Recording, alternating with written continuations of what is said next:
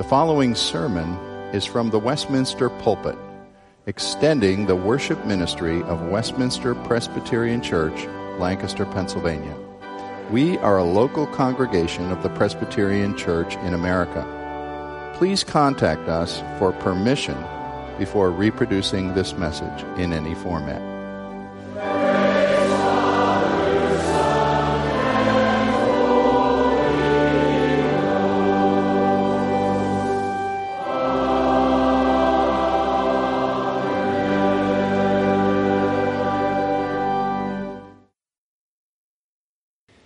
Invite you now to please turn your Bible to 1 Corinthians chapter 10. In the last chapter, the Apostle Paul speaks of giving up his rights for the sake of the gospel to win the lost to Christ. But now he turns, gear, shifts gears to provide a warning to the lesson of Israel's history to warn the church by the dangers of idolatry and the temptations that come with it. His message is to the strong and to the weak, to those who are given to presumption, to ignore their vulnerability, as well as to those who struggle with doubts, overwhelmed by many fears. May we heed the message of our, of our text, to learn from the examples of our forefathers that we might escape similar trappings the temptation to sin. I read 1 Corinthians chapter 10. For I do not want you to be unaware, brothers, that our fathers were all under the cloud, and all passed through the sea, and all were baptized into Moses in the cloud and in the sea. And all ate the same spiritual food, and all drank the same spiritual drink. For they drank from the spiritual rock that followed them, and the rock was Christ. Nevertheless, with most of them, God was not pleased, for they were overthrown in the wilderness. Now, these things took place as examples for us, that we might not desire evil as they did. Do not be idolaters, as some of them were, as it is written. The people sat down to eat and drink and rose up to play. We must not indulge in sexual immorality, as some of them did, and 23,000 fell in a single day. We must not put Christ to the test, as some of them did, and were destroyed by serpents, nor grumble, as some of them did, and were destroyed by the destroyer. Now, these things happened to them as an example, but they were written down for our instruction, on whom the end of the ages has come. Therefore, let anyone who thinks that he stands take heed lest he fall. No temptation has overtaken you that is not common to man. God is faithful, and he will not let you be tempted beyond your ability. But with the temptation, he will also provide the way of escape, that you may be able to endure it.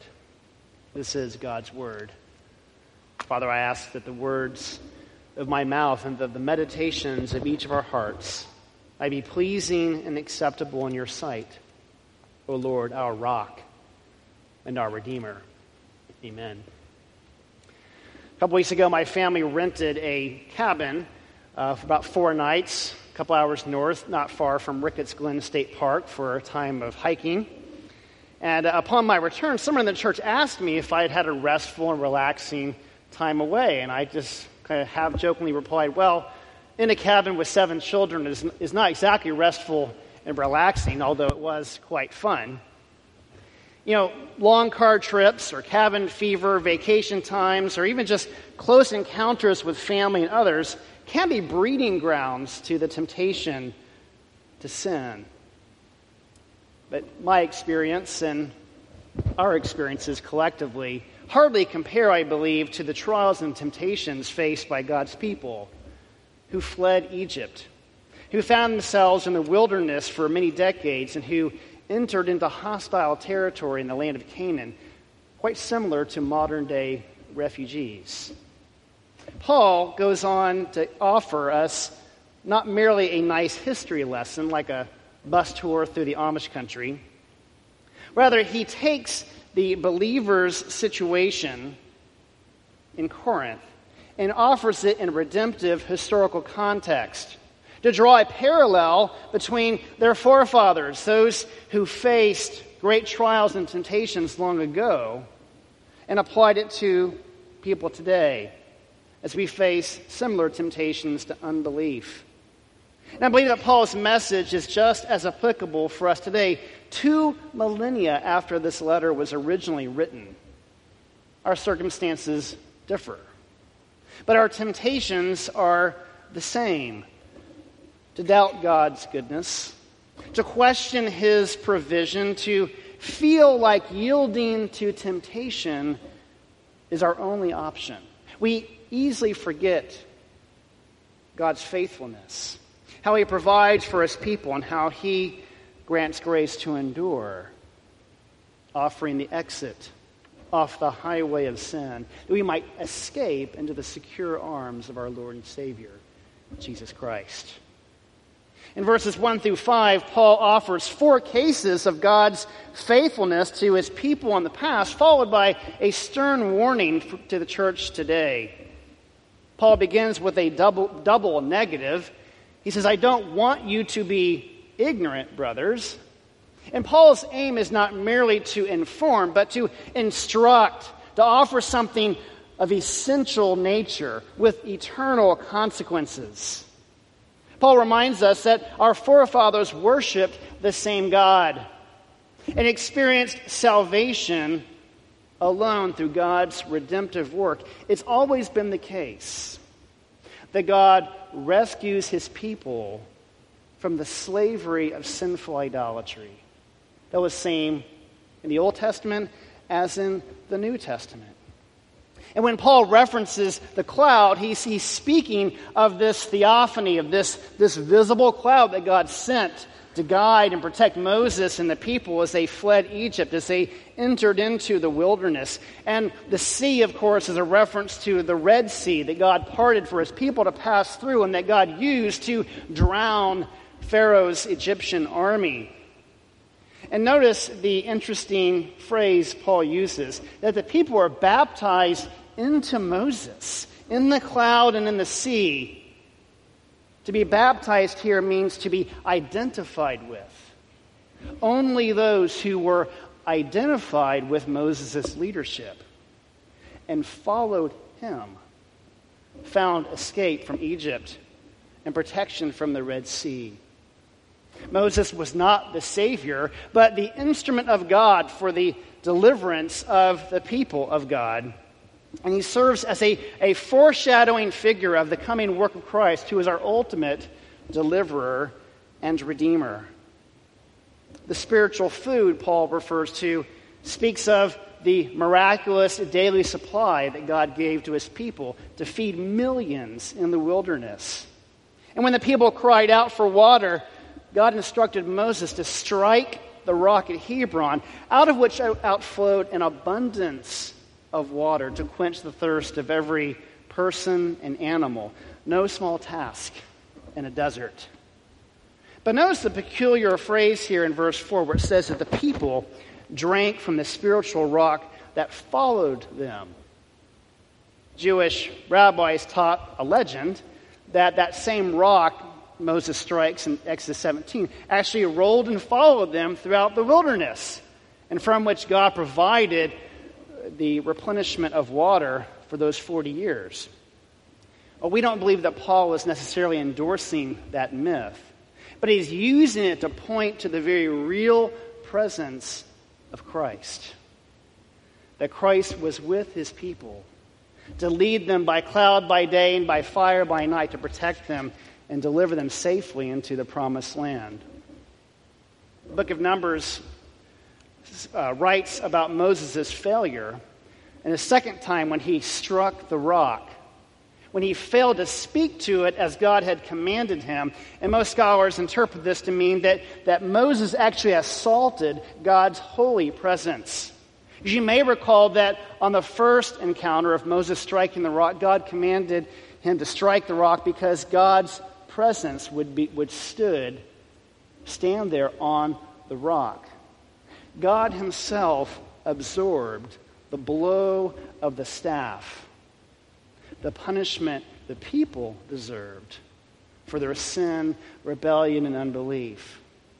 And so Paul makes the point that the rock was Christ. The rock is the name for God in many places in Scripture. And it's Christ who took the blow, who bore the punishment that you and I deserve. And so we are identified with God's people of old who are redeemed and saved alone through the work of Christ, who takes our punishment upon himself to wash away our sin of idolatry and unbelief. God was faithful to his people of old. Before they had done anything good, before they had earned anything, before they had even demonstrated their own faithfulness, God redeemed them for himself. And yet, despite the freedom that God had granted his people, despite the abundant resources he gave them in the wild, that generation rebelled and displeased God, as verse 5 says. And most of them perished, their bodies scattered across the wilderness. Imagine that more than one million people, an entire generation. Some have calculated that there must have been, on average, more than 100 funerals a day, burying bodies in the wilderness, save only Joshua, Caleb, and all those who were 20 years old or younger. A whole new generation that God raised up in the wilderness to prepare them for the entrance into Canaan. Now, I don't believe that Paul is saying that every single one of these people were condemned eternally, though many were in their unbelief and rebellion, and yet others, no doubt, repented and trusted in the Lord Almighty, even as they had to suffer the consequences along with their generation of those who refused to believe at the God who had overthrown the greatest empire on earth could lead them into Canaan to overwhelm and eliminate the formidable Canaanites. You know, I think it's tempting for us to question how these people who had witnessed the great plagues in Egypt, the parting of the Red Sea, the water from the rock, the daily provision of manna, could respond to God's mighty deeds with apathy, unbelief, and ingratitude. I the same could be said of the Jews in Jesus' day who saw his miracles, the way he ministered to people and their needs, and yet refuse to believe in him. It would seem that no amount of miracles and great signs and wonders would make a believer. Such is the stubbornness of the human heart. In the same way, no amount of reason or proofs or pleas will convince somebody of the truth unless the Spirit enables faith. This should humble us. This should lead each and every one of us to cry out for God's grace, to believe what we know to be true, and to act upon it. We need to be beware of the temptation to be presumptuous, which I believe is Paul's main concern with the Corinthian church. And he's drawing a parallel here to compare the Corinthian situation with their forefathers. Notice he, that those who were baptized and their escape from idolatry in Egypt, who ate and drank of God's abundant provision for them in the wild, in, in the same manner, in a like manner, God's people have been baptized in Jesus Christ, so the washing away of their sin. Eating and drinking in the Lord's Supper to participate with God, to express our faith and our repentance and our new identity in Christ. But just as Israel had taken for granted the signs and the wonders and the provisions of God, so we in the new covenant age can take for granted the church and the means of grace and the ways in which God continues to bless us with His word and preaching and the ministry of the sacraments. It's just as, tempta- it's just as tempting for us to go through the motions, to give blind trust to mere ritual without deep personal faith in the living God, our true rock and redeemer. People can pray the prayer, walk the aisle, faithfully attend church, But none of these things save. Jesus Christ saves. And only those who trust in him by faith, who repent of sin, who lean upon him alone, not as a once and done act, but as an ongoing participation of faith and fellowship with the living God. Thus is the path of salvation in Christ. Now, in follow up to these four provisions of God's faithfulness in Israel's history, there comes in the next section four warnings, also from Israel's history, of Israel's faithlessness. The word example, verse 6, literally means type. And scholars think that Paul means here a, a pattern type. It, it's, a, it's a paradigm, a model from Israel's history to guide the church and the believers for today. And you recall the horrific scene of idolatry and revelry, where after Moses had been on the mountain for many weeks with the Lord, he comes down to find that the people have broken out into idolatry, having cast in a golden calf. Like parents coming home to find the babysitter having thrown a wild party. Moses is astonished at Aaron, his brother, in his failure and his spinelessness in response to the idolaters around them. 3,000 people died that day. As zealous Levites struck down the most brazen offenders among them. Then in verse 8, Paul appeals to the situation where Israelite men took up with Moabite women after the false prophet Balaam failed to curse Israel. He advised the Moabites to seduce Israel with cultic sexual behaviors. More than 23,000 people were cut down. And God's people, not content with idols or immorality, continued by putting God to the test on numerous occasions. And on one occasion, God responded by sending poisonous snakes to strike them, and many died. But then God was merciful to instruct Moses to create a bronze serpent, put it on a staff, and hold it up. And everyone who merely looked at the bronze serpent was healed. God is faithful to the faithless who repent. And Jesus, seizing on this image, declared that just as Moses lifted up the bronze serpent in the wilderness, so the Son of Man will be lifted up and so it is the case that all who look to Jesus Christ, to the one crucified on our behalf, will be forgiven of their sins, trusting in his atoning sacrifice in our place. Lastly, Israel grumbled on many occasions against Moses and against God, who responded with punishment again. And, and, and as, as these four rounds of, of cases against Israel, Paul is drawing the parallel of the Corinthian church of idolatry and immorality, of testing and grumbling. These are the cycles of sin that have characterized God's people from the very beginning. Moses and Paul and spiritual leaders throughout the church's history have had to repeatedly deal with the people's propensity to false worship to licentious behavior, responding to pastoral care with disrespect and complaining.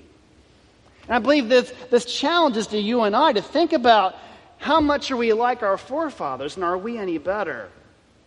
And where do we need to repent to renew our worship, to renew our belief, our trust, our, our respect and obedience in the Lord? To be what Paul, Paul proclaims to the Philippians, that we might do everything without complaining grumbling or arguing, but shine like lights in the world.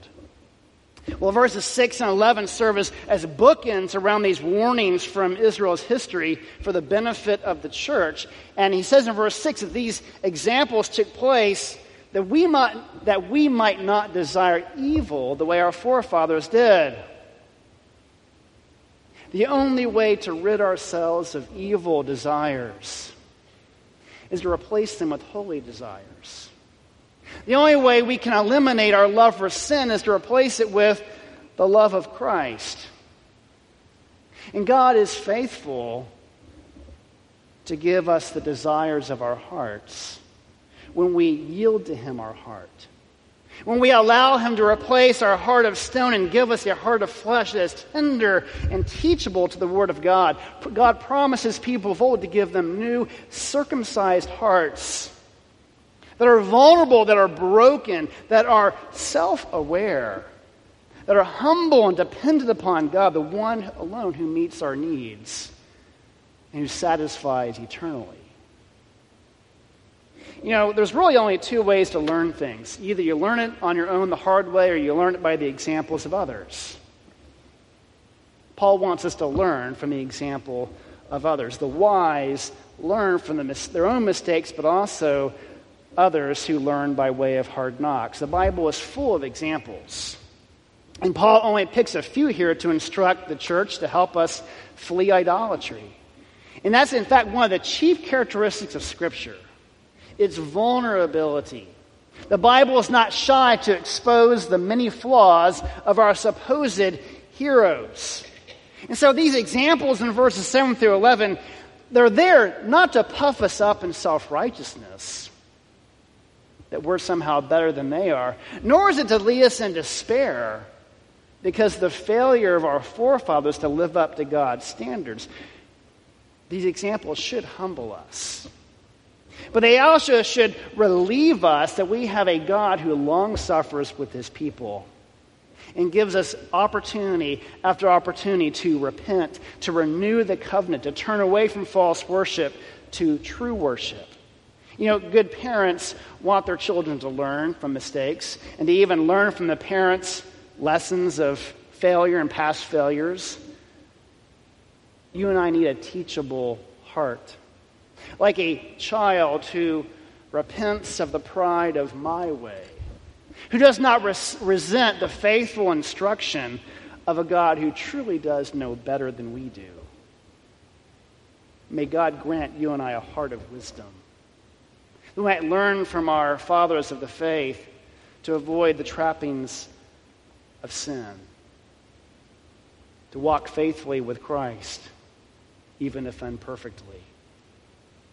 Well, Paul comes to his summary statements in verses 12 and 13, pointing out to us the significance of these four provisions of God's people in the past, as well as these four examples of faithlessness.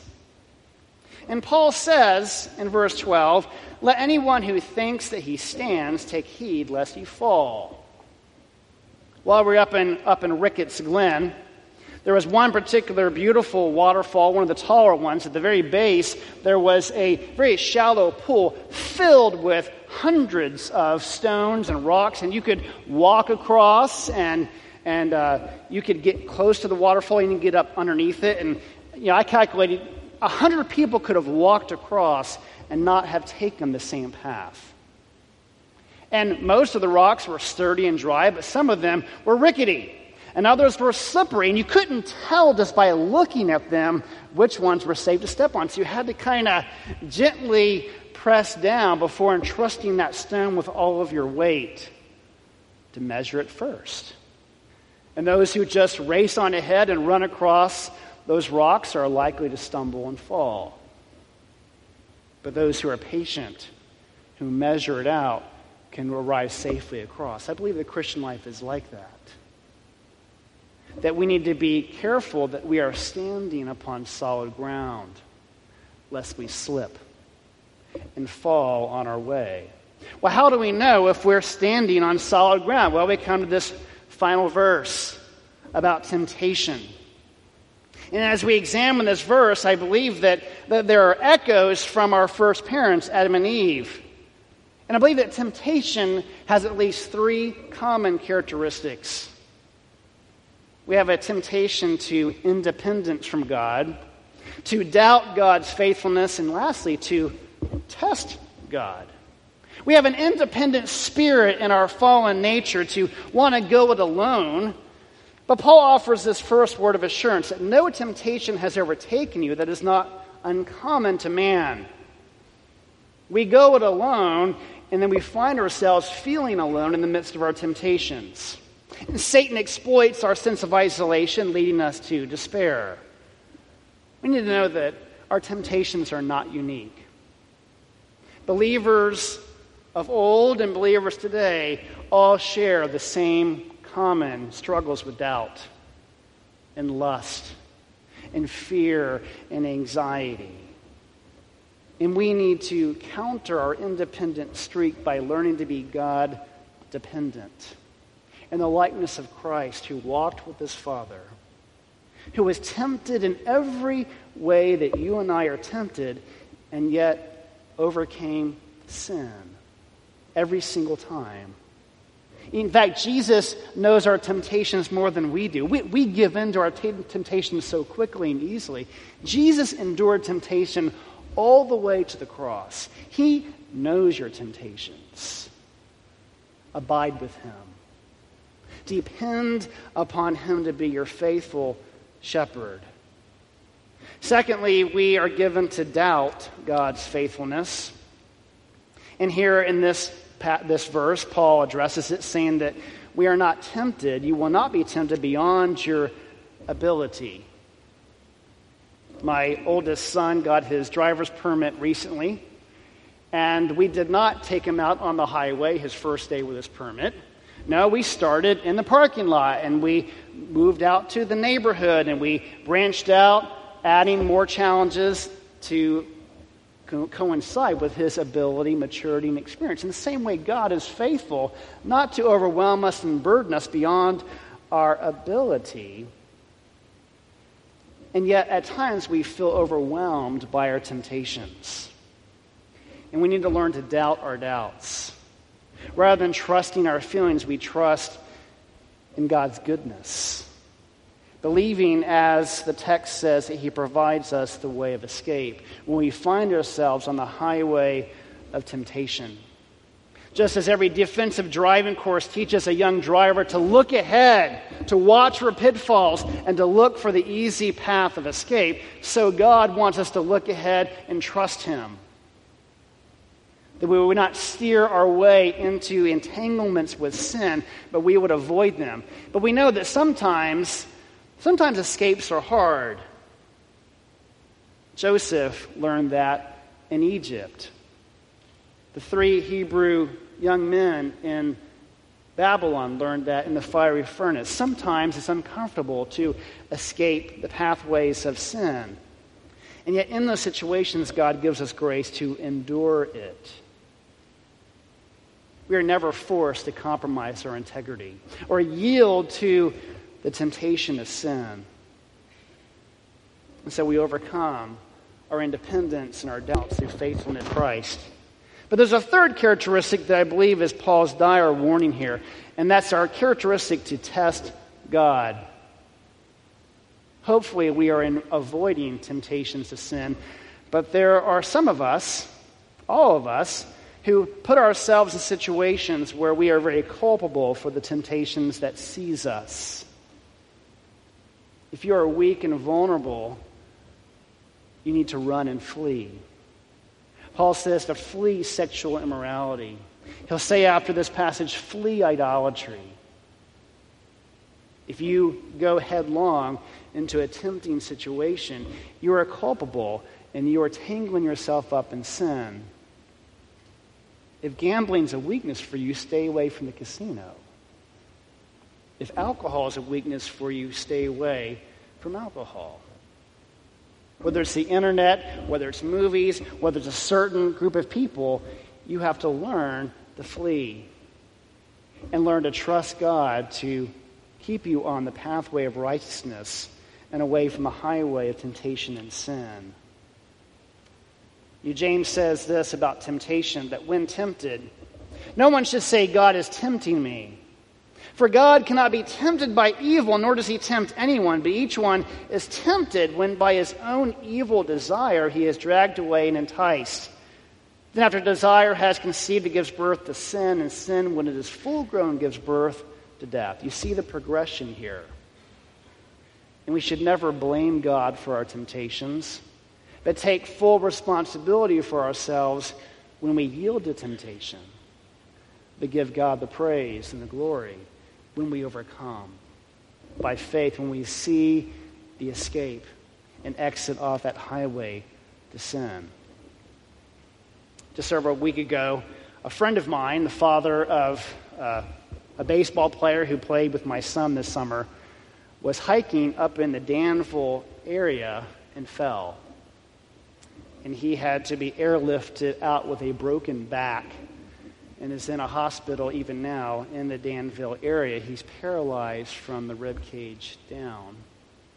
And we're not sure of the prognosis. We're praying that his paralysis will only be temporary and not permanent. I'm sad for my friend, and I'm praying for him.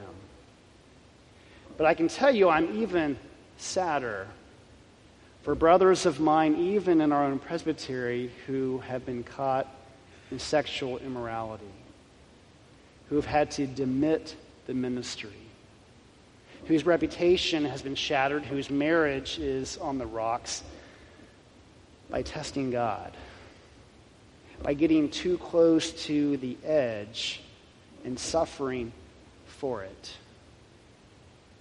The mature believer does not abuse his freedom in Christ. By seeing as how close he can get to the edge and not sin, he stays as far away from it as possible to faithfully walk with Christ the Good Shepherd. While my family was trekking along Ricketts Glen, there was safe in most places, but there were some pathways that were a bit narrow, and there were some edges with a steep and even deep drop off. And I'm walking along at times with my two year old. And my father instinct set in, and I start walking between him and the edge to make sure that he does not go near the edge. And then there were some rough spots where he stumbled, and he very willingly let me carry him through the rough patches. I believe that's a picture of what God wants us to do here. To know and believe that God, our Father, walks with us through the valley that He will protect us from the edge, that He will carry us when we are tired and exhausted, when we're needing His encouragement and support. And those who trust Him, who abide in Him, can have this confidence that you will not fall by putting away your independence, laying your doubts at the foot of the cross, by resisting the urge to test and tempt God, but rest in Him, abiding in the vine to walk arm in arm with the Good Shepherd, to flee sexual immorality, to run from idolatry and trust that God is faithful, that He will not let you be tempted beyond your ability, but indeed will provide the way of escape and help you to endure it as you follow Christ. Father, we thank you that in Jesus Christ we have a sure salvation, that you are the rock our fortress, that you walk with us in the journey, that you keep us from falling. I pray that you would help us to be earnest, to flee from temptation, to hold fast to Christ, and be the people who walk in the light as you are in the light. I pray this in Jesus' name. Amen.